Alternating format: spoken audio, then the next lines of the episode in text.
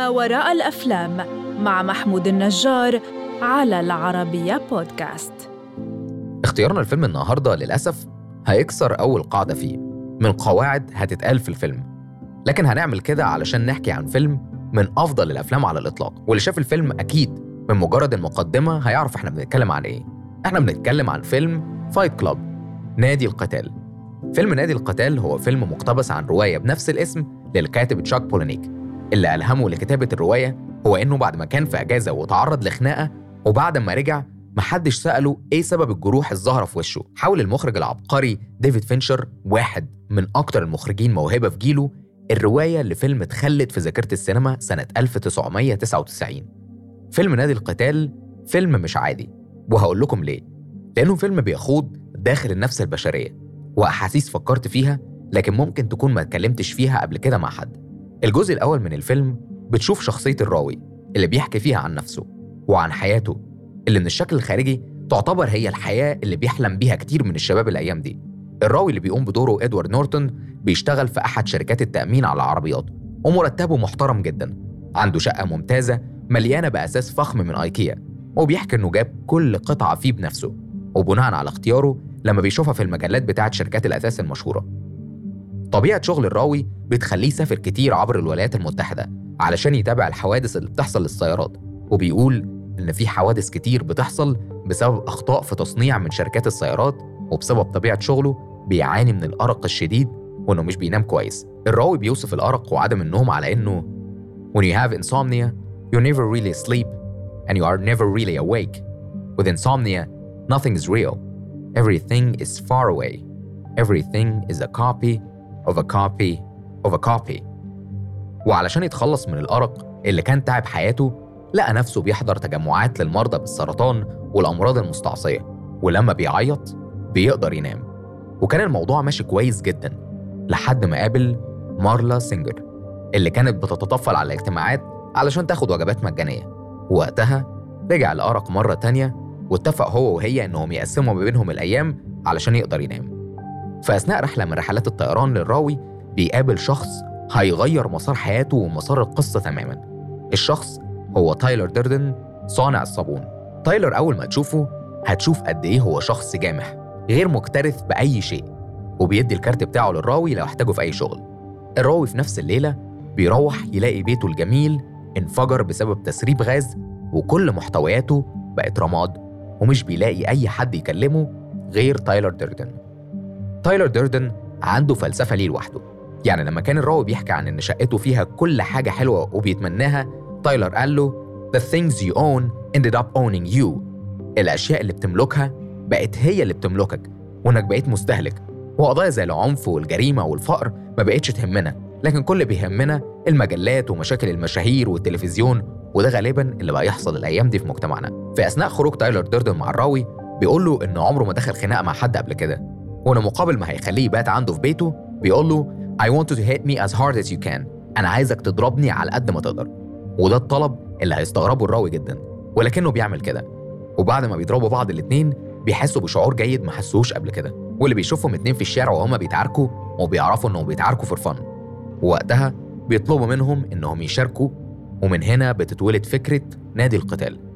قواعد نادي القتال اللي بيحطها تايلر والراوي واللي هقولها على لسان تايلر هي Welcome to Fight Club The first rule of Fight Club is you do not talk about Fight Club The second rule of Fight Club is you do not talk about Fight Club Third rule of Fight Club is if someone yells stop, goes limp, or taps out, the fight is over.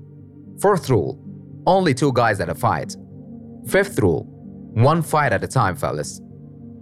Sixth rule the fights are bare knuckle, no shirts, no shoes, no weapons. Seventh rule fights will go on as long as they have to.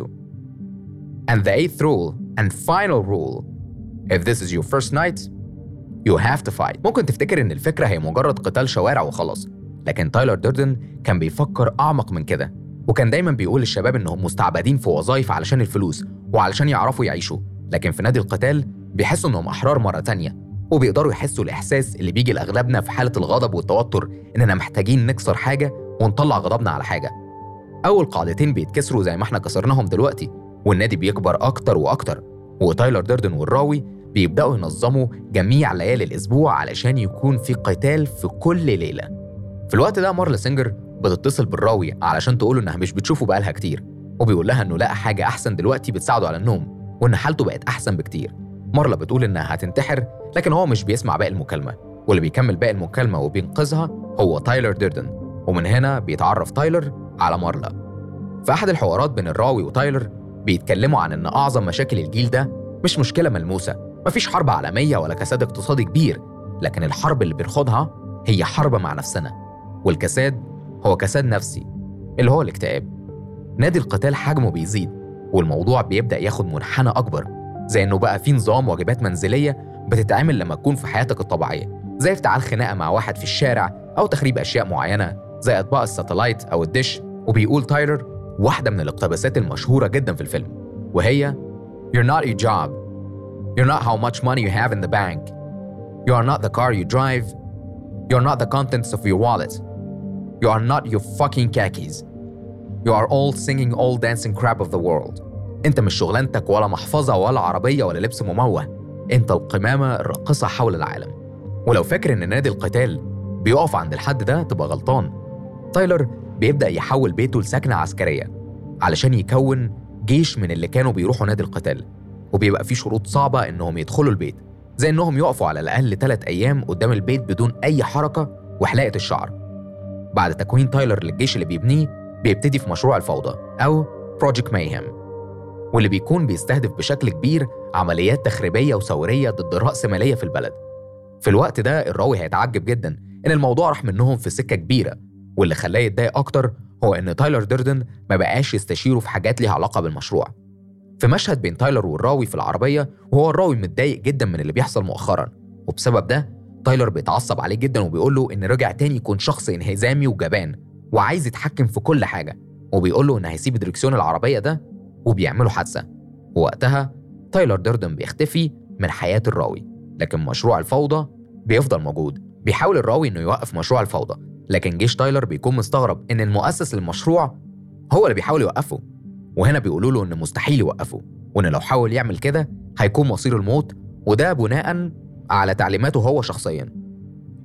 بيقابل الراوي تايلر ديردن لمرة أخيرة وبتحصل مواجهة غير متوقعة مش هحرقها عليك لكن هقول لك إنها mind blown فيلم Fight Club اتظلم جدا في ترشيحات للجوائز بشكل غير عادل لكن بعد ما تشوفه هتعرف إن مش كل الأفلام العظيمة والمميزة خدت جوائز أوسكار. الفيلم من إبداع ديفيد فينشر وتمثيل إدوارد نورتون في دور الراوي وبراد بيت في دور تايلر ديردن بالإضافة لهيلينا بونهام كارتر في دور مارلا سينجر. شاركنا دلوقتي وقول لي هل عجبك فيلم Fight Club وهل يستحق يكون في المركز رقم 12 كأحسن فيلم في التاريخ؟ واستناني الحلقة اللي جاية. أنا محمود النجار علشان نتكلم عن فيلم جديد بمنظور مختلف. منظور ما وراء الأفلام المقدم من العربية بودكاست.